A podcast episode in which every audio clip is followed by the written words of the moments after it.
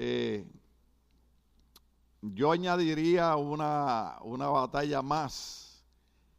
Eh, le envié a Maldonado una información porque nos llega un periódico eh, y ustedes saben cuál es mi opinión sobre el movimiento LGBTQ Z40 80 20, ¿verdad? Eh, yo creo que ellos son familias, son hermanos, no creo que eh, han habido pastores que lo han hecho, pero no creo, ¿verdad?, que se les deba atacar ni menospreciar, pero creemos que la Biblia dice que ese estilo de vida no es apropiado porque el apóstol Pablo en el Nuevo Testamento dice que no es correcto que un hombre tenga relaciones sexuales con otro hombre ni una mujer con otra mujer, ¿no? Pero cada persona, dice la Biblia, dará cuenta a Dios por sus obras, sean buenas o sean malas. O sea, eh, yo no estoy aquí para condenarlos, eso quien lo hace es Dios. Pero en nuestra fe, pues nosotros no, estamos de acuerdo con ese estilo de vida. Ahora, creemos que como seres humanos eh, tienen derechos, deben ser respetados como cualquier otra persona. Pero en el periódico de hoy eh, me llegó la noticia que los supervisores de Los Ángeles llegaron a un acuerdo de que ahora en el mes de junio, que es el mes, del orgullo, eh, dieron una orden que en todas las oficinas públicas hubiera una bandera que identifica este movimiento. Eh, el único que dijo que no fue Huntington Beach, dijo que eso era una oficina pública, lo que llaman la alcaldía o el City Hall, y eso ahí solamente iba a estar la bandera americana, la bandera de la ciudad y una bandera que identifique el gobierno. Eh, porque si no, habría que poner una bandera de cada movimiento. Ahí habría que poner una bandera de los musulmanes, una bandera de los cristianos, una bandera de los judíos. Pero eh, el hecho de que ellos hayan sido perseguidos en una ocasión no significa que ahora se les dé a ellos todo el derecho sobre las demás personas. Entonces, esa es otra batalla que nosotros estamos teniendo en California, donde es un país o un estado demasiado liberal, donde, eh, por ejemplo, hemos pasado videos donde han llevado este lo que llaman en inglés drag queens a leer la historia a niños de 4 y 5 años en una escuela. Entonces, ellos dicen que los niños son niños porque los padres somos machistas y le enseñamos ser hombre. No, hermano, es que Dios creó al hombre hombre y a la mujer mujer. Si Dios hubiera querido que el hombre tuviera relación con un hombre, en vez de crear a Eva, hubiera creado un hombre. Pero dijo, no es bueno que el hombre esté solo y le creó a una mujer que se llama Eva y Eva significa madre de vivientes. Entonces, eh, la idea que yo empiezo así es porque yo quiero que ustedes comprendan la, eh, la batalla que tenemos los pastores, la lucha que tenemos los pastores. En Canadá un pastor leyó el libro de Romanos donde dice que, eh, que es contra naturaleza que un hombre se acueste con un hombre una, con una mujer y se lo llevaron preso. Y eso es lo que han tratado de hacer en Estados Unidos. Hace como unos, eh, tal vez 10 o 15 años atrás, yo estaba ministrando y yo recuerdo, yo estaba ahí, el Espíritu Santo me dijo, dile esto a la iglesia. Y el Señor me dijo, dile a la iglesia que vienen días donde habrá una persecución en contra de mi pueblo, pero será una persecución disfrazada porque viene por medio de las leyes del gobierno. O sea, los chicos malos de la película somos los cristianos. Ahora, ¿qué indica eso? Que nosotros tenemos que seguir luchando, tenemos que seguir peleando y tenemos que seguir tomando en serio lo que hizo Cristo por nosotros en la cruz del Calvario. Cristo murió por cada pecador. Cristo murió por los borrachos, por los drogadictos, por los homosexuales, por las lesbianas. Estas puertas están abiertas para todo el mundo. Pero la Biblia dice, por cuanto todos, ¿cuánto? Todos pecaron, todos están destituidos de la gloria de Dios. Porque la paga del pecado es muerte, dice el libro de Romanos. Pero el regalo de Dios es vida eterna en Cristo Jesús, Señor nuestro. Entonces, pues tenemos una, una, una batalla de estar en un estado que está en contra del cristianismo, porque ellos piensan que los cristianos somos enemigos de este movimiento. Nosotros no somos enemigos de ellos. Nosotros lo que queremos es que las personas conozcan la verdad. Pero yo siempre he dicho aquí, ¿cuánto me han oído decir aquí? Que nosotros no estamos en contra de ellos, ni somos enemigos. Eh, eh, si alguien me dice, mire, mi hijo se me declaró homosexual o lesbiana, yo le digo, sígalo amando, sigue siendo su hijo, su hija, solamente dígale que trate de buscar de Dios, no sabemos la razón por la que cual ocurre, pero no podemos estar de acuerdo con algo que Dios no está de acuerdo. ¿Hay alguien aquí todavía? El que corre peligro aquí soy yo. No me lleven preso, tal vez usted me visite una o dos veces la primera semana, ya después, después de 15 años, usted sabe, por eso estamos predicando sobre 18 buenas batallas.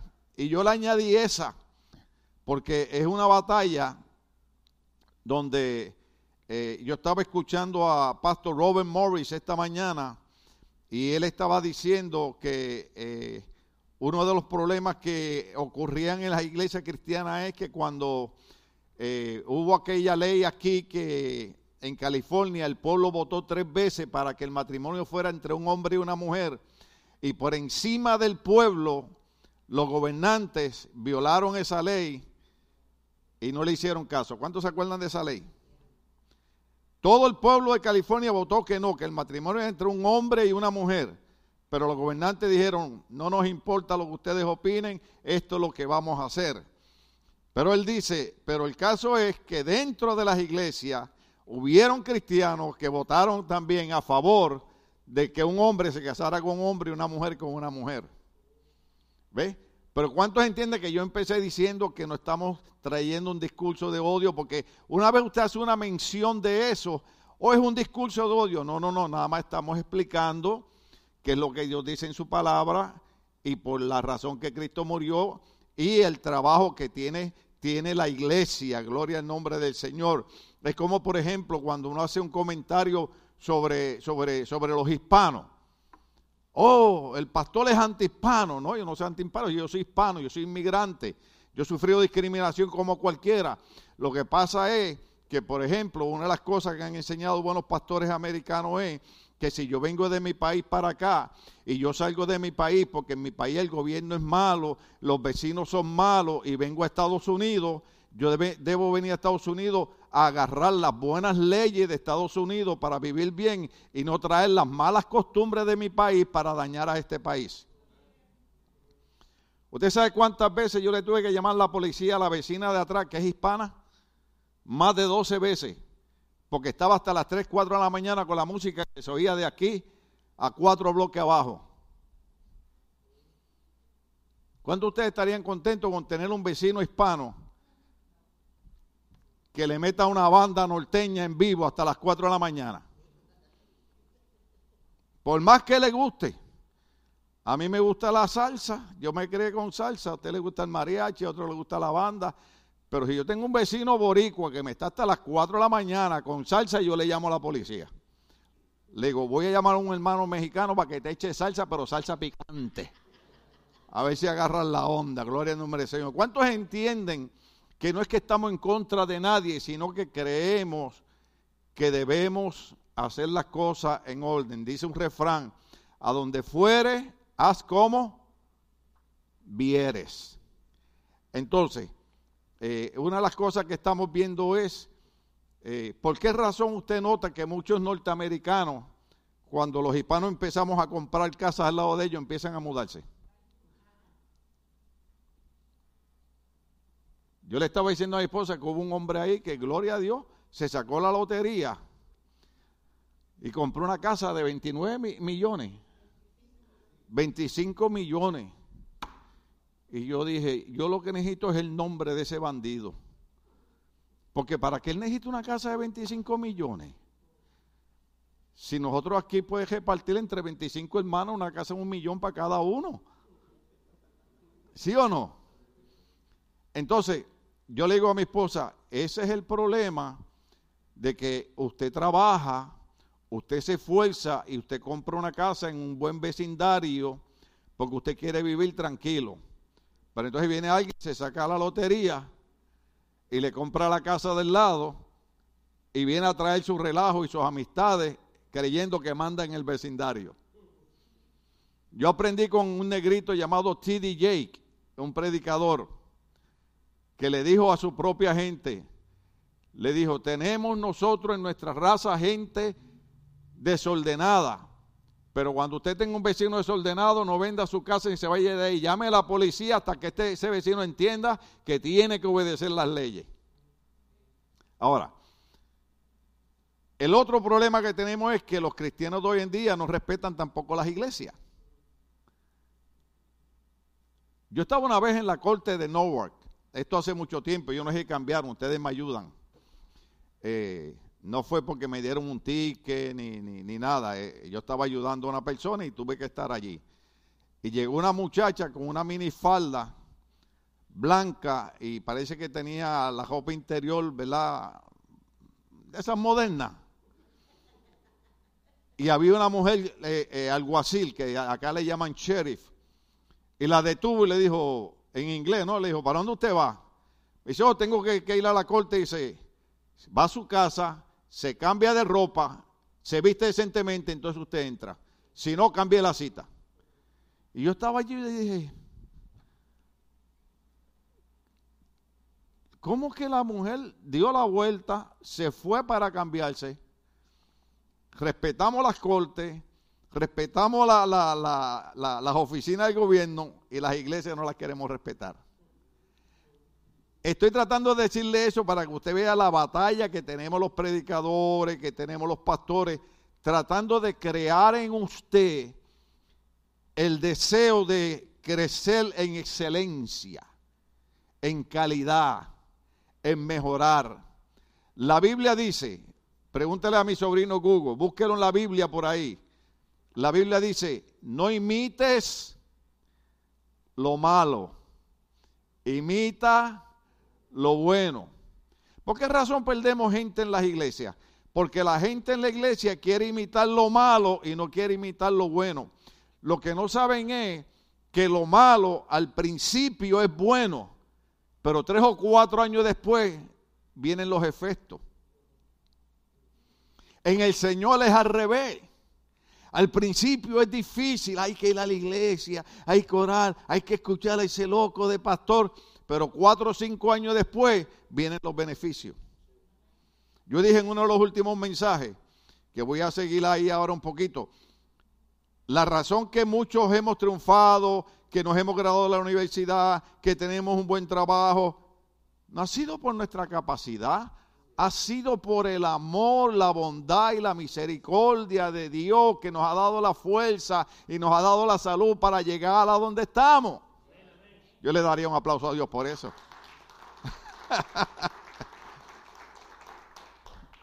¿Cuántos de ustedes entienden que es una, es una batalla hasta, hasta para predicar en estos días?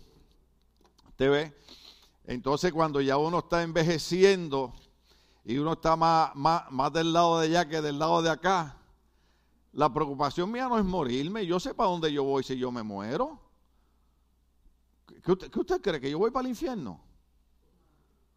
Yo voy para el reino de los cielos.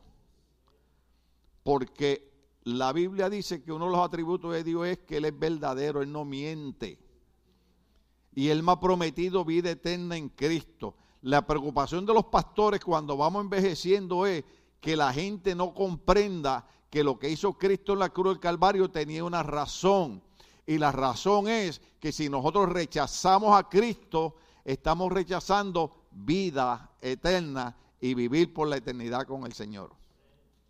Entonces, nos habíamos quedado en 2 Timoteo capítulo 4, verso 10, donde dice de esta manera, pues Demas, Ahí no dice de más, ahí dice de más. ¿Ok?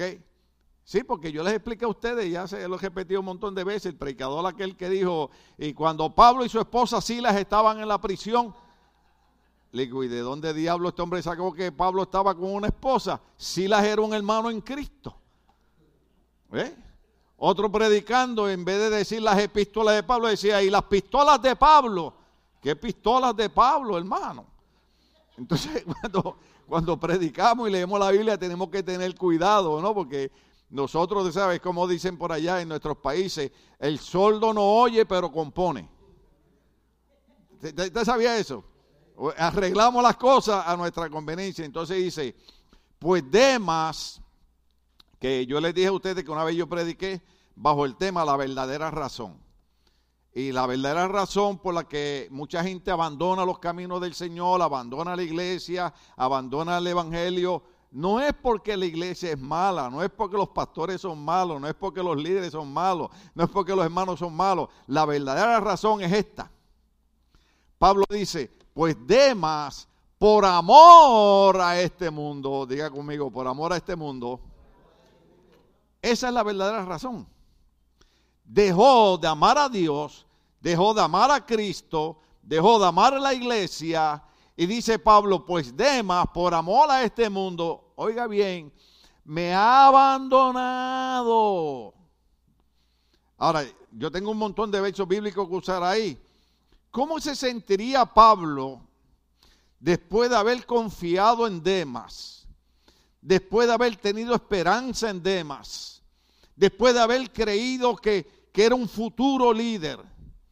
que Pablo invirtió tiempo en él. ¿Por qué usted cree que Pablo no invertía tiempo en su gente? Si Pablo estudió con el mejor maestro de teología que se llamaba Gamaliel. Y Pablo entrenaba gente. Y Pablo le daba oportunidad a la gente como hago yo en esta iglesia. Yo le doy oportunidad a la gente. Pero ¿qué ocurre? De la noche a la mañana, ¿cuánto me ha ido la expresión? Me salen con un domingo 7 de la noche a la mañana, no, pastor, que, que esto, que, que lo otro. No, no importa la excusa que pongan, simple y sencillamente dejaron de amar al Señor y se fueron amando al mundo. ¿Y cómo se sentiría Pablo que lo dejaron abandonado? Yo le decía a mi esposa que hay personas que de la noche a la mañana se van para una iglesia de tres mil y cuatro mil personas, de la noche a la mañana parece que tienen un ministerio allá. Le digo a mi esposa, ¿sabe qué? Yo no creo en eso. Yo creo en personas que prueban su ministerio empezando en una iglesia pequeña, donde empiezan a trabajar, donde empiezan a ayudar, donde empiezan a cooperar, donde empiezan a crecer y gradualmente Dios los va llevando de escalón en escalón. Porque si yo me voy por una iglesia donde hay cinco mil personas que el pastor no sabe quién yo soy, esto sí lo tengo que decir. Una hermana se fue de esta iglesia una vez, se fue a una iglesia como de tres mil miembros. Y un familiar de ella se quedó aquí. Un día yo le pregunté, eh, ¿y cómo está eh, esta persona? Me dice, oh, está Dujier en aquella iglesia. Y le digo, Dujier, lo que llevas un mes en esa iglesia y ya está Dujier. ¿Usted sabe lo que es ser Dujier en la iglesia? La Biblia dice, una de las cosas que están hablando en la Universidad Teológica es, eh, Pablo dice, cada administrador debe ser hallado fiel. Una de las primeras cosas que las personas que ayudan en una iglesia, una de las primeras cosas de las personas que tienen un cargo en la iglesia, desde estar en la puerta, es tener fidelidad a la iglesia en donde están. Si uno no tiene fidelidad a la iglesia donde uno está, no va a tener fidelidad en su matrimonio, no va a tener fidelidad en su trabajo. Donde quiera que vaya va a ser lo mismo, porque el problema no es la iglesia, el problema es la persona. Siguiente domingo yo le pregunté, ¿cómo está la persona? Oh, no fue, le dije, pero tú no me dijiste que era Ujiel allá. Me dice, oh, no, porque ahí si no llega el Ujiel ponen otro. Entonces, ¿cómo usted va a crecer si el pastor no le dice a usted que una de las primeras cosas que usted debe tener en el cargo es fidelidad al lugar donde Dios ha permitido que usted esté. Yo le, yo le digo a mi esposa, lo he dicho en la clase y lo digo aquí, yo me crié en un ambiente muy malo, yo me crié en un grupo muy malo, yo no, yo no soy rescatado, yo doy gracias por mi abuelita que me llevaba a la iglesia católica, mi tía me llevaba a la iglesia bautista, pero en mi juventud me perdí completamente y pertenecía a un grupo que, que éramos fieles, nos protegíamos los unos a los otros. Yo le contaba a mi esposa que había un lugar, yo, yo era de la playa de Ponce y había otro grupo en un lugar y, y, y los de aquí no podían entrar allá, pero yo podía entrar a cualquier lugar. Y vino uno de uno de esos vecindarios y dijo que cuando yo llegara al baile que había allí en el centro comunal me iba a dar una golpiza. Lo que él no se dio cuenta fue que lo dijo al lado de cocaína. ¿Quién era cocaína? Cocaína era un amigo mío que vivía en ese barrio y era uno de los líderes del grupo de ese barrio. Pero era amigo mío. Y yo llegué al baile, el hombre me saludó, no pasó nada. Un mes después yo me enteré que Cocaína le había dicho, como tú te atrevas a tocar a Tim Mejías, es lo último que haces en tu vida. ¿Usted sabe lo que es eso? que él contaba que yo iba a proteger su espalda y yo contaba que él iba a proteger la mía. En la iglesia yo hice lo mismo. Cuando tres veces me trataron de usar para dividirle la iglesia a mi pastor, yo le decía a la gente, si usted no está de acuerdo con el pastor, se pueden ir, pero mientras ese viejito mellao y tuerto, mellao es molacho. ¿Ok? Para que me entiendan. Que en lo que él leía un verso bíblico, nos daba tiempo de ir a la lico tomando un refresco, comiendo unas papitas, regresaban y todavía le estaba leyendo la Biblia. Imagínense, tuerto y después tenía que usar el espejuelo. Pero yo decía, mientras él sea el pastor, yo voy a ser fiel ahí. Porque si fui fiel a Satanás, ¿no cree que debo ser fiel a Cristo? Yo trasladé la fidelidad del mundo de pecado, la trasladé a la iglesia. Y el testimonio de ellos puedo traer aquí al pastor David Guzmán para que él les diga, cuando él iba a Puerto Rico a predicar, que mi pastor le decía, dile a Tim Mejía que ya yo estoy a punto de morirme, que se regrese para acá, que él es el pastor de esta iglesia. Y yo le decía, ya no puedo porque ya empecé una obra acá en Long Beach, California, pero tenemos un discípulo en nuestra iglesia. La iglesia existe todavía, la iglesia está allí. Mi esposa es testigo que cuando hemos ido a Puerto Rico, eh, yo no sé cómo él se entera, llega a casa de mi sobrina y me dice, ya te anuncié para el domingo. Le digo, no, no, no, no, porque tenemos cuatro horas para adelante y cuando ustedes, cuando ustedes están terminando el culto, yo me estoy levantando. Entonces yo le decía a mi esposa, pero tengo, tengo que ir. Y lo primero, yo he dicho esto y los canso a ustedes, lo primero que me decían las hijas de mi pastor es, Tim, tú siempre cuidaste a papi. ¿Por qué? Porque yo creía que yo no podía ser más fiel al mundo de pecado que al Cristo que dio su vida por mí en la cruz de Calvario y ha prometido que no importa lo que pase, Él va a estar conmigo todos los días de mi vida. Sea el nombre de Dios glorificado. Por eso es que somos fieles a Dios. El pastor eh, Robert Jeffrey decía, Dios nunca prometió que tú ibas a tener una vida fácil en el cristianismo. Dios nunca prometió que no iba a haber problemas, pero sí prometió que en medio de todas esas situaciones Él estaría contigo. Y esa es la verdad. Somos seres humanos, tenemos problemas, tenemos enfermedades, tenemos dificultades, pero hay una diferencia. Podemos llamar a los hermanos para que oren por nosotros. Tony, ¿cuánto estuviste encerrado en un garaje? ¿Dónde está Tony? Ya se me pilló, ahí está. Diez días encerrado en un garaje. ¿Puedo, ¿Puedo decir por qué era? ¿Sí? Porque se sacó la lotería y no me quería dar nada. Le dio COVID. Y estuvo encerrado 10 días. Y me escribió porque nos escribían, ¿verdad? Y nos hablábamos. Me dice, pastor, ahora entiendo lo que usted dice cuando lo metieron al hospital y su esposa no pudo entrar y usted estaba solo en el hospital. ¿Usted sabe lo que uno está en un hospital o en un garaje encerrado solo? Que no puede entrar la mamacita.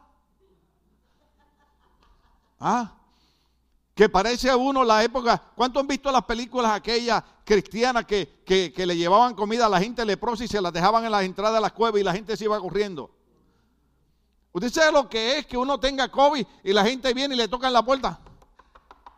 Pastor, ahí le dejé la comida en la puerta. Pero la diferencia es que aunque él estuvo 10 días encerrado en un garaje, la diferencia es que hoy estaba aquí tocando y alabando y glorificando el nombre del Señor, porque pasó por problemas, pero Dios no lo dejó solo. Entonces, Una de las batallas que enfrentamos es, que, eh, que lo explicamos naturalmente, tenemos que tener la batalla esa de permanecer en nuestro llamado. Pelea por permanecer en tu llamado. Tus amigos te van a tratar de sacar de la iglesia. Los problemas te van a tratar de sacar de la iglesia. Las enfermedades te van a tratar de sacar de la iglesia. Pero tú tienes que dar la batalla y dar la pelea para permanecer en tu llamado. Dios había llamado a Demas a un ministerio, pero no dio la pelea, no dio la batalla, no dio la lucha. ¿Y sabe qué? Mi mamá siempre de chiquito me decía, hijo, la vida es dura. Apréndelo desde ahora, la vida es dura. Ahora yo entiendo por qué ella me daba cocotazo, me daba con el palo la escoba. Ahora yo entiendo por qué tuve que aprender a cocinar, trapear. Cuando mi mamá llegaba a mi casa, ya yo había trapeado a la casa. Eh, nosotros decimos mapear es, de map, usted sabe, de mapo y nosotros decimos mapear. En Nueva York al roof le dicen rufo. Al boiler le decimos la boila. Pero tranquilo, ustedes están iguales. Ustedes al truck le dicen la troca. Una sonrisa, por favor. ¿Entiende? Y ella me enseñó, tienes que aprender a cocinar Tienes que aprender a planchar. Y cuando yo plancho, yo le hago filo a los pantalones. Oh, no. ¿Cuántos recuerdan aquella época de, los almidones, que los pantalones usted los soltaba y quedaban de pie? Alabado sea el Señor. Porque la vida es dura. No importa cuánto usted estudie, no importa cuánto dinero usted tenga, la vida es dura. Eh, eh, creo que fue este hombre Steve Jobs, sí, así se llamaba. ¿Cuánto dinero tenía? ¿Alguien sabe? Multimillonario. Y lo agarró un cáncer y se lo llevó frito. ¿Qué significa eso? La vida es dura. Y la única garantía que tenemos cuando muramos es que hayamos aceptado a Cristo en este lado de la vida para pasar la eternidad con Él en el otro lado de la vida. Entonces, Dema no dio la batalla por su llamado. Cada uno de ustedes tiene un llamado, hermano. Cada uno de ustedes, usted piénsese, ay, yo voy a la iglesia. Y en Puerto Rico los hermanos decían, yo voy a la iglesia nada más a calentar silla. Usted no está calentando silla. Usted está fortaleciéndose, usted está madurando, usted está creciendo y lo menos que usted se imagina es que alguien lo está mirando y a alguien usted está motivando nada más con su presencia en la iglesia. ¿Usted sabía eso? Nada más con su presencia en la iglesia usted está motivando a alguien. Ahora, yo sé que es difícil cuando yo digo esto. Cuando alguien hace lo que hace Demas, que no pelea por su llamado y se va de la iglesia, empieza a llamar a los hermanos. No, es que me fui a la iglesia y el pastor no me visitó. Es que, hermano, ¿quiere que le diga la verdad? ¿Sí? Alguien le voy a tener que pagar a alguien. Cuando alguien se va de la iglesia, no quiere nada con nadie de la iglesia. ¿Se lo pruebo bíblicamente? No hay nadie que quiera más los hijos que los padres. Y un día viene un joven que se dejó comer el coco porque dijo un buen teólogo que de la única manera que este padre que tenía dos hijos, ustedes saben la historia, que el hijo menor le dijo, quiero mi herencia, dijo un teólogo, tuvo que alguien que conociera leyes iluminarlo y decirle que él tenía derecho a la herencia aunque el padre no hubiera muerto. Y fue y pidió la herencia. Y el padre vino y le dijo, ¿tú quieres la herencia? Aquí está la herencia. Y la Biblia dice, ¿quién dijo? La Biblia dice que este joven fue y malgastó todo su dinero en libertinaje. Es más, hay versiones que dicen, y gastó el dinero hasta con rameras. Y un día buscando trabajo, se encontró cuidando cerdos, que para ellos eso es inmundo, prohibido.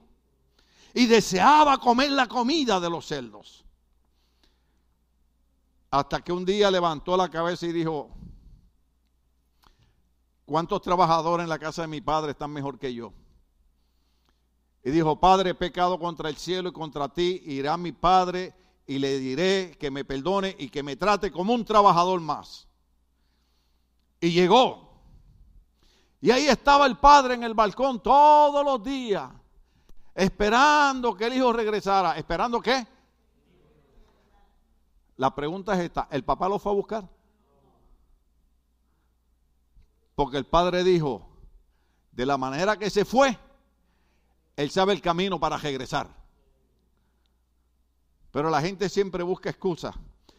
Ah, yo no regreso a la iglesia porque el pastor no me fue a buscar. Yo no regreso a la iglesia porque ustedes son unos hipócritas. En mi iglesia eran mis amigos y ahora no son amigos. Es que yo no puedo ser amigo de una persona que le da la espalda a Cristo, le da la espalda a la iglesia. ¿Para qué? Para que me contamine como demás.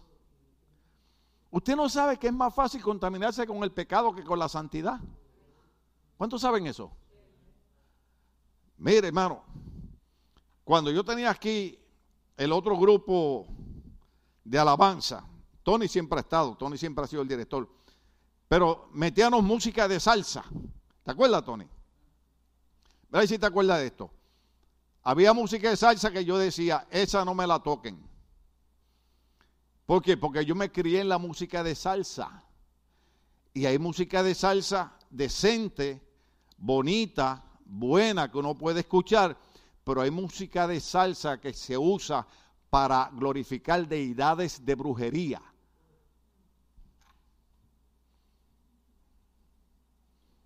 Hay montones de iglesias que la alabanza no tiene nada que ver con adoración hacia Dios. Y usted ve a la gente, y yo digo, ¿sabrán ellos lo que están haciendo? Ahorita yo le decía a los muchachos, ¿verdad? Y le digo a los muchachos, discúlpenme, ¿verdad? Pero yo le decía a los muchachos, bájale la música, súbele las voces. ¿Por qué? Porque yo quiero que la iglesia oiga la letra de la alabanza. Porque usted no puede venir a la iglesia. Usted tiene que venir a la iglesia a alabar a Dios. Venga el próximo domingo que le voy a seguir con los 21 cánticos del libro de Apocalipsis. Hay algo en la alabanza. ¿Por qué usted cree que el rey David siempre alababa a Dios? ¿Le doy una prueba de lo que hace la alabanza? Habían unos demonios que atormentaban al rey Saúl. Y Saúl dijo, necesito un músico. Era, hay un tal David por ahí que toca el arpa. Y cuando venía el demonio y se le metía a Saúl, David empezaba a tocar el arpa y siento gozo en mi alma y gozo en mi alma. Paz, paz, cuán dulce paz es aquella. Y dice la Biblia que cuando David tocaba el arpa y alababa a Dios, los demonios se iban. ¿Aprendió el secreto?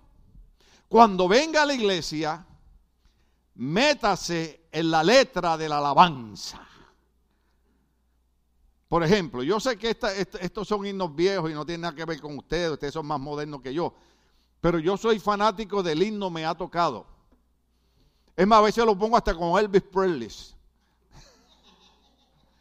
Sí, no, y yo tengo una novia, aparte de mi esposa.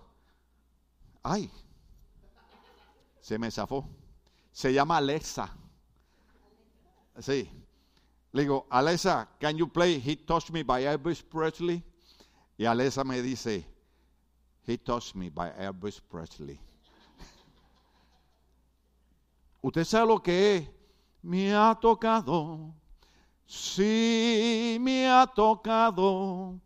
Y ahora sé que mi Salvador sana, salva y viene por mí. Me ha tocado Cristo el Señor. Y usted llega a la iglesia deprimido. Y usted llega a la iglesia enfermo. Y usted llega a la iglesia que no quiere saber de nadie. Y empieza, me ha tocado. Y de momento viene el Espíritu Santo y dice, ah, José quiere que yo lo toque. Y de momento José está ahí y empieza a llorar. Y te dice, ¿por qué está llorando? Que, que los machos no lloran. Ni menos los de Jalisco. O los de Jalisco también lloran. Hombre que no llora se muere antes de tiempo.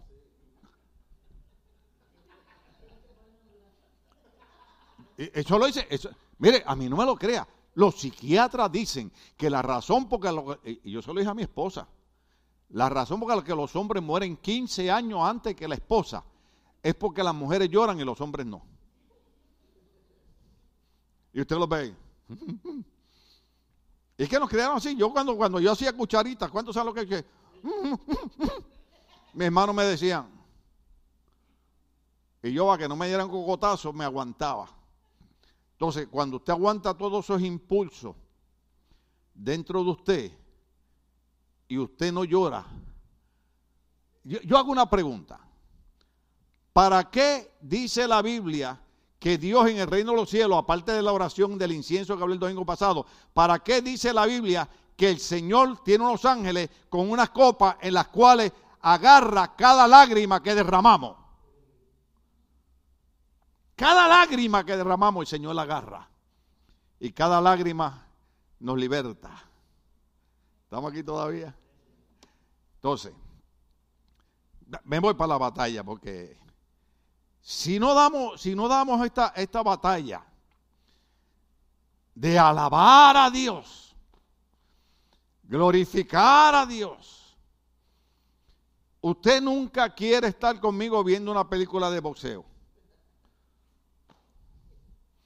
Hoy estaba viendo y dije, voy a hablar con Celina y me voy a pintar el pelo de rubio. El domingo yo vengo de rubio, hermano, de güero, para que me entiendan. Porque Puerto Rico está jugando. Ahora le toca jugar con Santo Domingo, le toca jugar con Venezuela, le toca jugar con Nicaragua y todo el equipo de Puerto Rico, todos están con el pelo rubio. Le llaman el equipo rubio. El domingo yo vengo con el pelo rubio. Y vengo con una camisa que queda Puerto Rico. ¿Cuántos estamos aquí todavía? ¿Ah? Y usted no me quiere ver. Mire, fuimos a Puerto Rico una vez. José estaba vivo todavía. Eh, eran la serie del Caribe, era en Puerto Rico. Vamos a Mayagüez. Me meto en un estadio nuevo. De hecho, ¿con quién estaba jugando Puerto Rico? Con Guatemala. Y los de Guatemala se sintieron asustados porque cuando yo los veo, le digo, ¡eh, chapines! ¿Cómo están? Te puedes como este hombre sabe que somos chapines? Lo menos que él sabía es que yo estaba con mi esposa de Guatemala ahí de vacaciones. Hermano, mi nieta que estaba conmigo me empezó a grabar y me dice, papá, I never see you before like that. Porque por primera vez ella me vio gritando, porque en Puerto Rico un juego de pelota, se van arriba, se llevan las congas se llevan los timbales, se llevan las panderetas, se llevan los guiros, y mientras el equipo está allá, allá está todo el mundo, soy boricua, para que tú lo sepas. Y yo estoy abajo, y dale, entonces, la pregunta mía es esta. No hay nada de malo. Voy a los Yankees, usted va a los Dodgers, algunos van a la América, otros van al Chivas. No creo que nadie le vaya al Cruz Azul. ¿Ah? Grita, se emociona, sí o no. Entonces, venimos a la iglesia. Cristo, que nunca pecó, murió por nosotros en la cruz del Calvario. Esto viene en otro mensaje. Nos compra precio de sangre y venimos a la iglesia. ¿Ah? Yo le dije el domingo pasado, y se lo dije, de, la muchacha que cuando pasó a la cantante, no quiero decir que era Cardi B, porque después van a saber quién era, pero pasó. Y, la muchacha, ¡ah! ¡Bum! Y se desmayó. Se desmayó, se desmayó, creyeron que se había muerto. Le dije, Señor, ¿cuándo será el día que los hermanos se desmayen alabando tu nombre en la iglesia? ¿Cuántos estamos aquí? En la alabanza hay un secreto, de tal manera que David, cuando ya estaba en sus compromisos, dijo, necesito una persona que esté día y noche en el templo, alabando a Dios como si fuera yo. Y mandó a buscar al mejor músico que había en el reinado y se llamaba Asaf. Y Asaf era profeta y sus hijos eran músicos y eran profetas. Por eso ya le he explicado por qué los, los muchachos aquí se llaman los hijos de Asaf. Y David decía, en el templo continuamente alguien tiene que estar alabando y glorificando el nombre de Dios. Pero qué batalla, ¿verdad? Pero no hay problema para gritar cuando... ¡Go!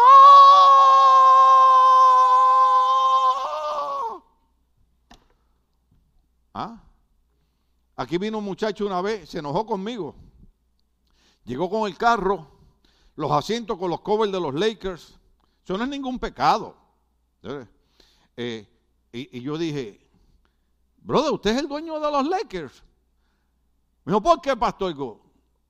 Brother, yo estaría cobrando por esa propaganda. ¿Cuánto estamos aquí? Lo primero que yo hago cuando yo compro un carro es quitarle el emblema que me le ponen en la tablilla, en la license plate. ¿Usted sabe por qué, verdad? Porque usted está dándole propaganda de gratis al dealer. ¿A qué no le pagan por esa propaganda? Yo se la quito.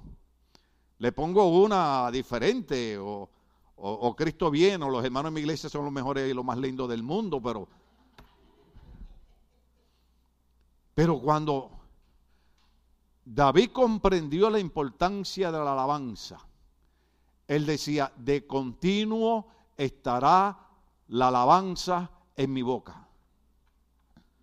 Gloria a Dios. Aleluya. Santo. Vive Cristo. Alabado Señor. Qué bueno es Dios. Amén. Yo le decía a mi esposa, yo puse un programa eh, de Puerto Rico en la televisión y ella la estaba escuchando y, ella es testigo. En mi país usted va y hasta los impíos, ¿los quiere? Los impíos cuando hablan con usted, amén, gloria a Dios. Hay que declarar la palabra de Dios. Le digo, estos son unos hijos del diablo. Y están glorificando el nombre del Señor. Porque los viejitos les enseñaron a ellos que para un país prosperar tienen que reconocer a Jehová Dios como el Señor de ese país. La Biblia dice, bienaventurada la nación cuyo Dios es Jehová. Entonces, Demas se fue porque amaba el mundo. ¿Cuánto, ¿Cuánto, estamos aprendiendo algo?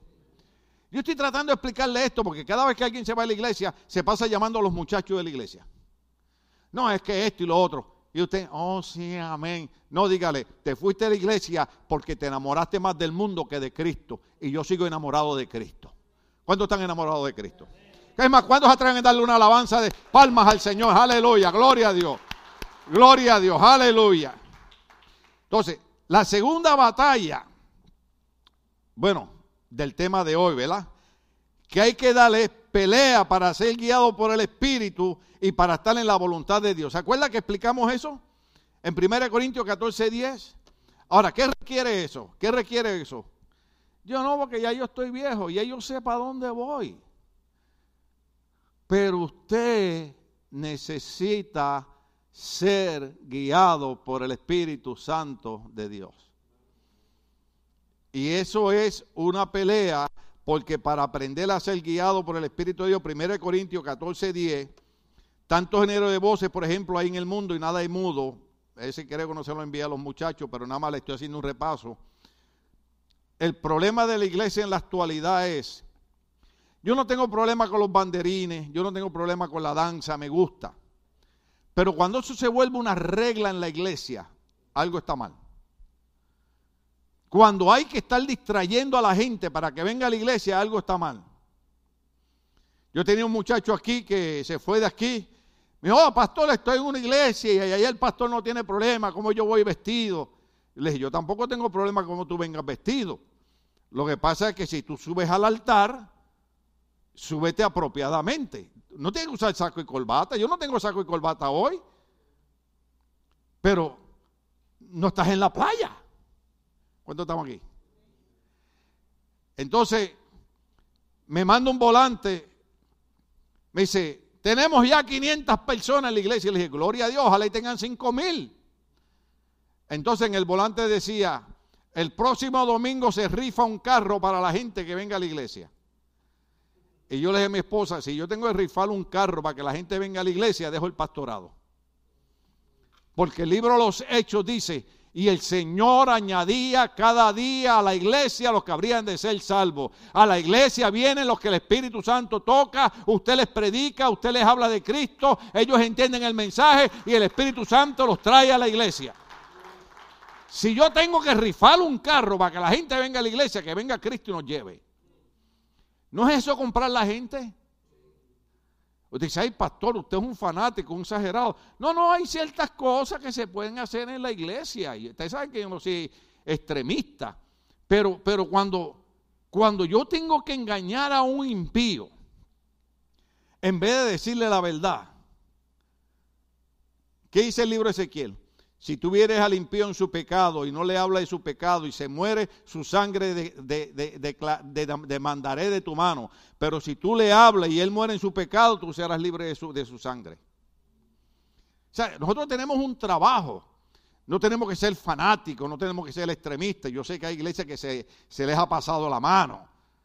Usted sabe, por ejemplo, hay iglesias que si usted no sube con una camisa blanca y una corbata negra, no puede predicar. No, hermano, no, no, no. Yo no tengo problema si usted viene con jeans, si viene con tenis, si viene con gorra. No, no, no, no, ese no es el problema. Pero el problema es con la actitud que usted lo haga. Si la actitud es, ah, total, ¿para dónde voy es para la iglesia? Algo está mal. Porque usted dice, Señor, tú sabes que es lo único que tengo y así es que puedo ir vestido. Venga, porque Dios sabe que la actitud suya es buena. ¿Qué problema? Estoy buscando a ver a quién pongo de ustedes de pastor aquí para ya yo dejar el pastorado y sentarme ahí para que ustedes agarren las miradas de pistola y no yo. ¿Cuánto estaba aquí? Ok, entonces entramos. ¡Ay! Se nos fue el tiempo. ¿Qué hacemos? Seguimos. Ok. La siguiente batalla. No sé si, si los muchachos tendrán por ahí la siguiente batalla va a ser Segunda de Reyes. ¿Están ahí conmigo? Capítulo 2. Del verso, creo que va a ser del 1 al 6. Gloria al nombre del Señor. Aleluya. No quiero, no quiero eliminar el Facebook de acá porque la gente está conectada. Dios los bendiga. Gloria al nombre del Señor. Pelea para asociarte con grandes hombres de Dios. Pelea para asociarte con grandes hombres de Dios. Eso fue lo que yo hice en mi juventud. A mí mis amigos me trataron de sacar de la iglesia, eso fue una guerra continua. Me trataban de sacar de la iglesia. Yo les he dicho a ustedes que una vez me agarraron entre cinco y me metieron en un carro y me dijeron, vas para el cine con nosotros. Le dije, después del cine vamos para la iglesia. Me sacaron del carro. ¿Ve? Porque nadie te quiere ver a ti en la iglesia. Pero entonces, ¿qué yo hice? Empecé a asociarme con la gente que yo veía que buscaba de Dios. ¿Cuántos me han oído mencionar al hermano Pedro Montero? El hermano Pedro Montero era el que se arrodillaba en el altar y oraba tres y cuatro horas. Y yo me pegué al lado de él. Hasta me aprendí las lenguas de memoria de las que él hablaba. Y yo lo oía y decía, Pero hermano, a los 15 minutos las rodillas me dolían. Y aquel hombre ahí y ora y ora. Pero yo dije, pero esta es la gente con la que yo me tengo que asociar, porque si yo no me pego de esta gente, vuelvo y caigo allá. Y hoy, ahora en mayo, voy a cumplir 50 años de estar recibiendo a Cristo porque me asocié con hombres y mujeres que creían en serle fiel a Dios. Da la batalla. Asociate. Busca amigos. Mira, cuando, cuando, cuando tú estás en la iglesia y tú ves a un amigo que continuamente está quejándose de la iglesia y murmurando de la iglesia y hablando de los líderes de la iglesia y hablando del pastor, dile, mis oídos no son basureros para que tú estés echando tanta basura ahí. Suena feo, pero... ¿Mm? ¿Me perdona los de México por lo que voy a decir ahora? Estados Unidos dijo, no vayan aquí, no vayan aquí, no vayan aquí. Y yo dije, de ahí es René, de ahí es José, de ahí es José Luis, de ahí...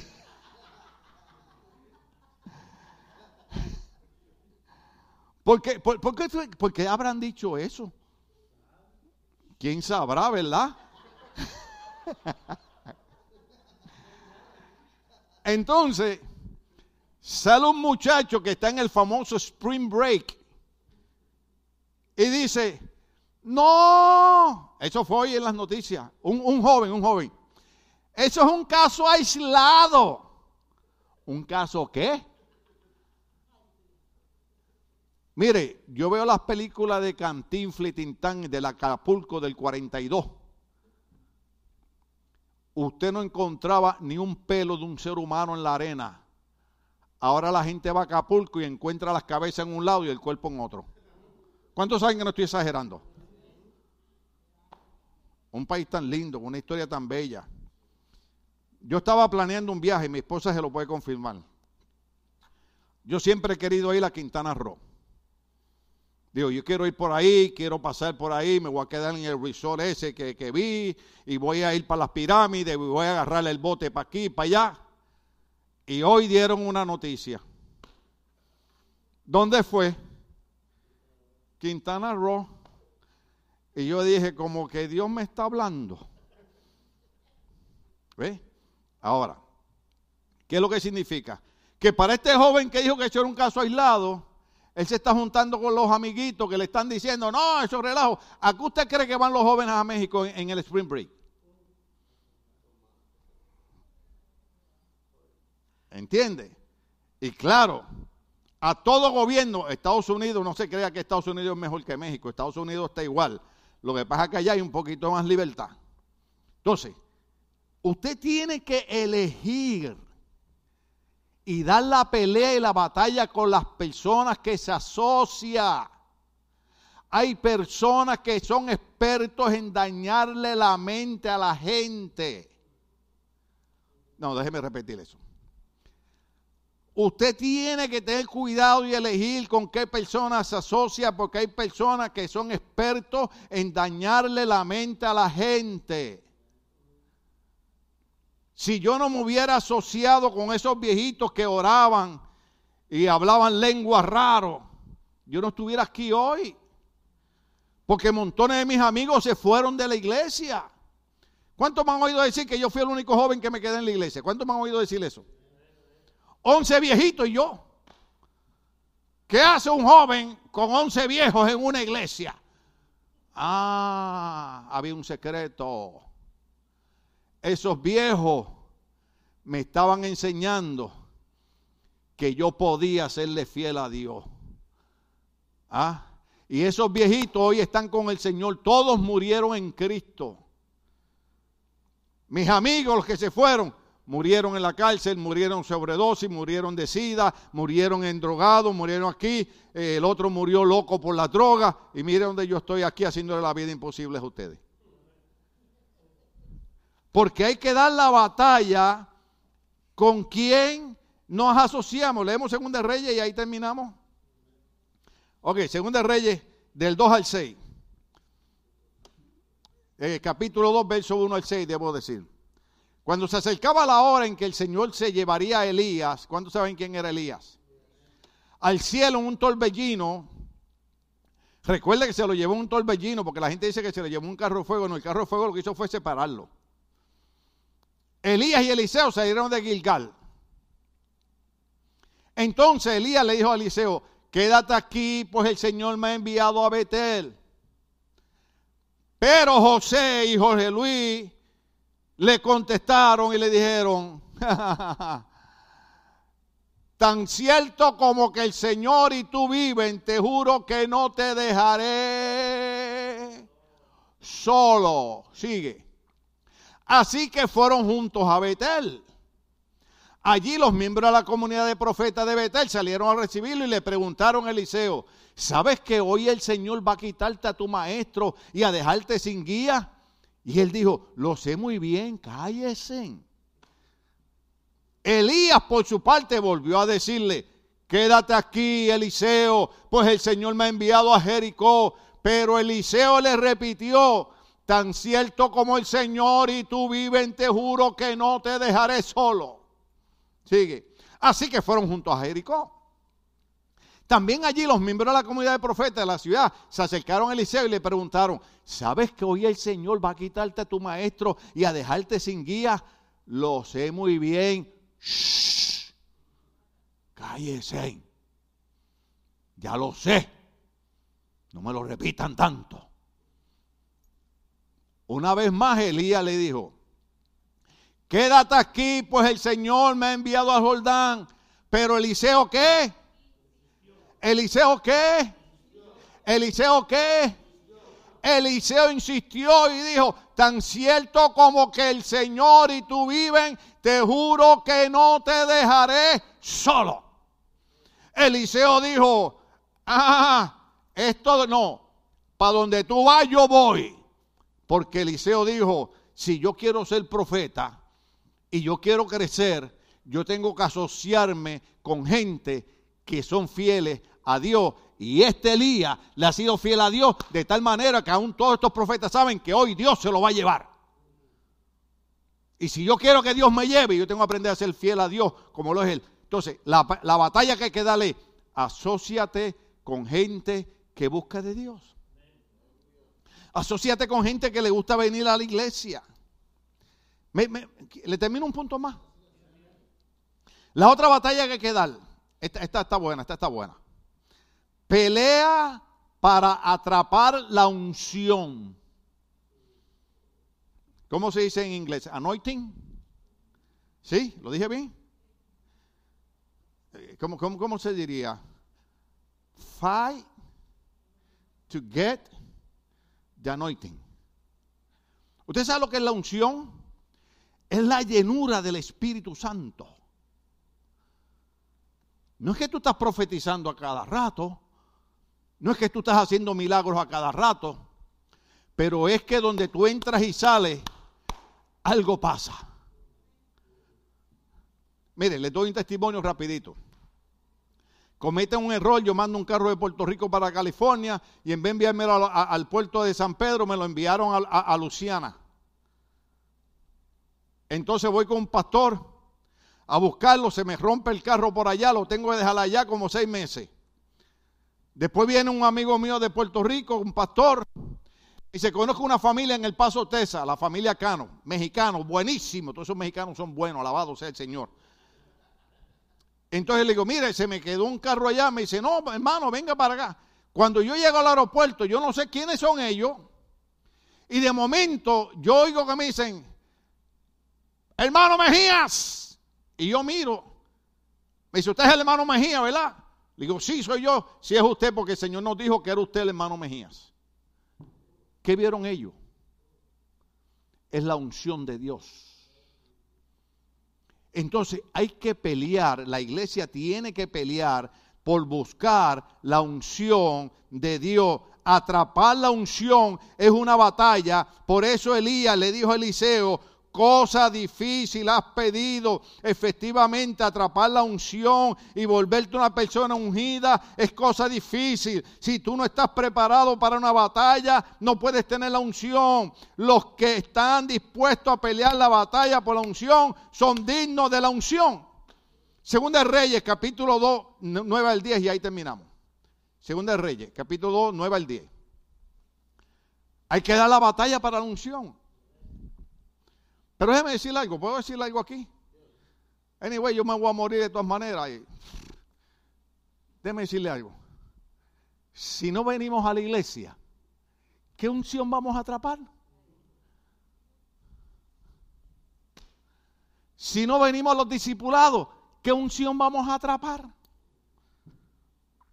Si no alabamos a Dios, ¿qué unción vamos a atrapar? Si estamos más pendientes a no lo digo. ¿Qué unción vamos a atrapar? Yo le estoy diciendo a ustedes lo que yo hice en mi juventud. Lo que ustedes no entienden es, se lo voy a decir. Es que ya yo estoy, mire, como Elías, a punto de, de ser levantado. Pero estoy tratando de decirle a la gente de la iglesia la importancia de atrapar la unción. Por ejemplo, invitamos gente, le decimos, venga a estudiar, venga a estudiar, venga a leer libros cristianos, venga a oír la clase. Oh, es que es algo cansado, pero para otras cosas no están cansados.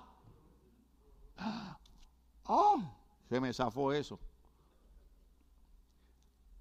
Cuando usted quiere atrapar la unción, usted quiere estar en el culto, usted quiere estar en el discipulado, usted quiere estar en la alabanza, Usted quiere las actividades buenas, ¿verdad? Que lo que los pastores recomiendan. Actividades buenas, donde usted sabe que Dios le va a ministrar, porque usted quiere atrapar la unción. Yo le conté a ustedes que yo estoy en Nueva York en una conferencia apostólica y, y al lado mío se sienta un señor mexicano, una bella persona.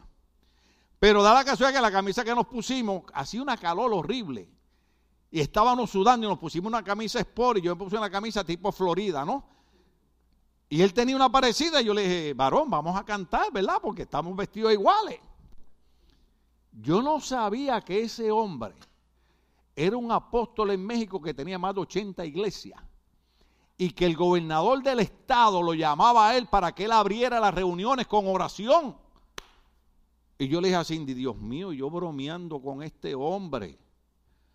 Porque esa gente hay que respetarlos, hermano. Entonces, cuando él le toca predicar, yo dije, ay, Señor, aquel hombre trajo un mensaje. Yo dije, eso es lo que yo quiero oír, eso es lo que yo quiero oír. En el mensaje él, da un testimonio. Dice que había un viejito. Usted sabe que en muchas iglesias, pues que le ponen título de apóstol a la gente, ¿verdad? Y vaya, yo no tengo problema con eso. Pero hay gente que le gusta que le llamen apóstoles porque se creen que son más grandes que nadie cuando los apóstoles son gente enviadas a levantar iglesias y a trabajar en la obra de Dios, ¿no? Y él dice que había un viejito, como de 80 años predicando, y era un apóstol. Y él era joven, el, el hermano mexicano, el pastor mexicano. Y dice que se acercó y extendió la mano, y el viejito lo vio y le dio la mano y le preguntó, ¿qué quieres que ore por ti? Y este pastor mexicano le dijo, lo único que quiero es tocar su mano para que Dios me pase la unción que usted tiene. Quería la unción del viejito. O sea, era un Eliseo que quería la unción de Elías. Pero a veces le decimos a la iglesia, vamos a levantar las manos y vamos a alabar a Dios. Ay, aleluya. ¿Ah? Mire, yo mi suegra, al lado de ella, yo no veía voceo, porque ella se ponía nerviosa y tiraba puño. Entonces, vemos, yo no sabía que habían hecho otra película de Avatar. La primera no la he terminado de ver todavía. ¿Alguien sabe cuánto dura la primera película de Avatar? ¿Alguien sabe? No, no, no se sienta mal, no es ningún pecado verla, no, la puede ver. Eh, tres, horas, no la he terminado de ver. Porque es que me, enredan, entonces de momento están aquí, de momento salen unos monstruos azules y... Entonces, ah, ahora hicieron otra. Hoy lo vi las noticias que supuestamente está nominada, que si el agua, que si esto. entonces, no es, no es ningún pecado que usted vea una película. No es ningún pecado que usted se distraiga. Hay que hacerlo. Somos espíritu, alma y cuerpo. Tenemos que distraernos también. Pero más importante es buscar la unción de Dios. Por ejemplo, lo digo, ¿cómo hay gente que va a recibir unción si viene más que una vez al mes a la iglesia? ¿Cuántos estamos aquí? Ay, qué pastor más incomprensible, que no sabe que yo tengo que trabajar, es que no. Pero si es que para otras cosas buscamos las maneras de hacer arreglos en el trabajo. Si el más comprensible soy yo. Lo que pasa es que cuando yo veo que la gente empieza a enamorarse del dinero, se les olvida que la Biblia dice que la raíz de todos los males es el amor al dinero. El dinero no es malo, pero nos enamoramos. ¿Ah? Y yo le digo a Cindy, ¿tú ves fulano y fulana? Dale un año más para que tú veas que van a estar tirados en una cama. ¿Por qué? Se me fue el tiempo. Cuando Dios creó los cielos y la tierra, ¿qué hizo Dios en el séptimo día? Descansó, reposó. ¿Usted cree que Dios necesita descansar? No, no, no, no. Dios dejó eso ahí porque sabía que los que necesitábamos descansar y reposar éramos nosotros. En el libro que estamos dando de, eh, espiritualidad emocionalmente sana, encontramos a un pastor que daba dos cultos en inglés por la mañana y uno en español por la tarde los domingos, tres cultos los domingos. Y un día llegó a la casa y la esposa le dijo, quiero decirte que no quiero vivir más contigo, Quiero decirte que no quiero estar en la iglesia donde tú seas pastor y no quiero estar bajo tu liderazgo. El hombre dijo, pero muchacha, se te metió el diablo. Le dice, no, no, no, no, no, no, no. Lo que pasa es que yo necesito un esposo en mi casa. Yo daba culto aquí los domingos por la mañana y domingo por la noche. Y un día dije, se acabaron los cultos domingo por la noche, venga todo el mundo domingo por la mañana. Usted no tiene idea de la gente que me criticó y me sacaron los siete pellejos, hermano. A los tres meses, oh pastor, fue buena idea. Ah, ahora fue buena idea, ¿verdad? Porque ahora termina el culto y usted se puede ir para su casa, acostarse a dormir, ver fútbol, comer, hacer carne asada, que nunca me invitan, pero está bien, gloria a Dios. ¿Ve? Y con todo y eso, con todo y eso, yo estoy tratando de mejorar un poquito. Con todo y eso, mi esposa y yo, y Ángel es testigo, nosotros los domingos desayunamos a las 3 de la tarde. Desayunamos a las 3 de la tarde. Y yo a veces los domingos cuando estoy predicando, miro para allá y digo, este se metió cuatro burritos antes de venir para la iglesia. Sí, porque los cuerpos hablan. Sí. Cuando usted ve a alguien sentado, perdóname, cuando usted alguien, cuando usted ve, usted está predicando y usted ve a alguien sentado así.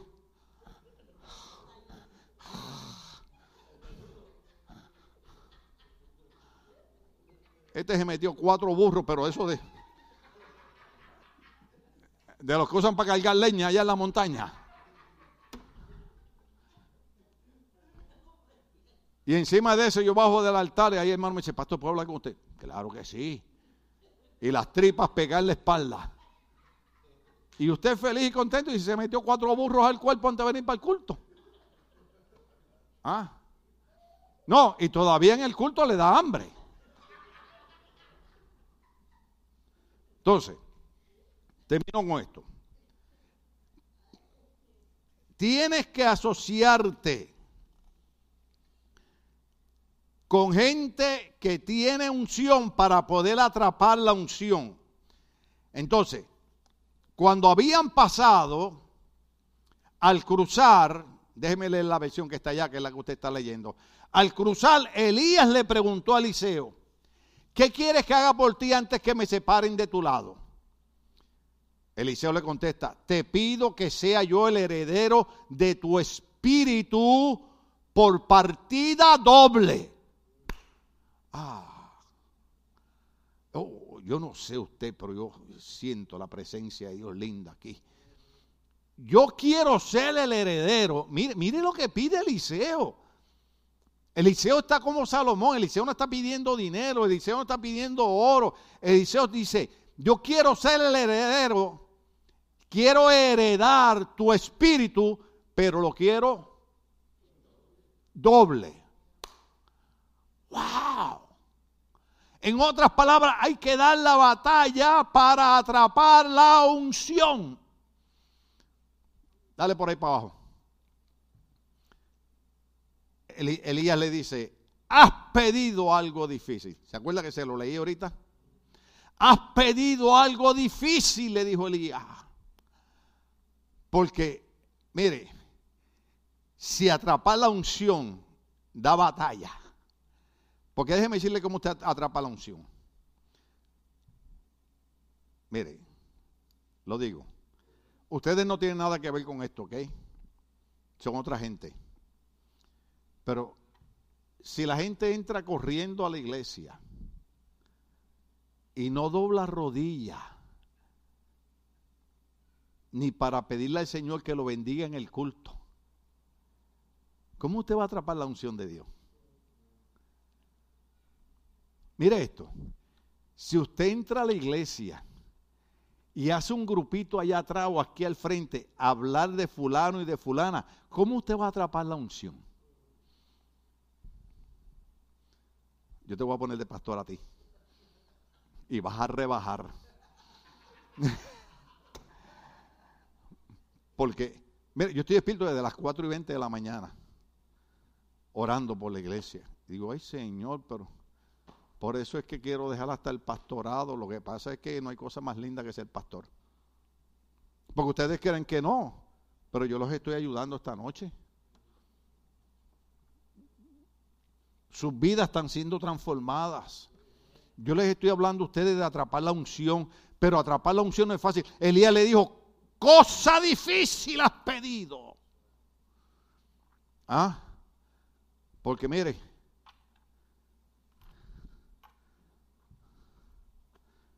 Padre, en el nombre de Jesús, bendice mi vida.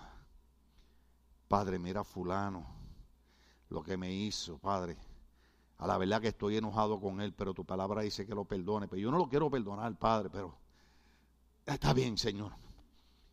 Lo voy a perdonar.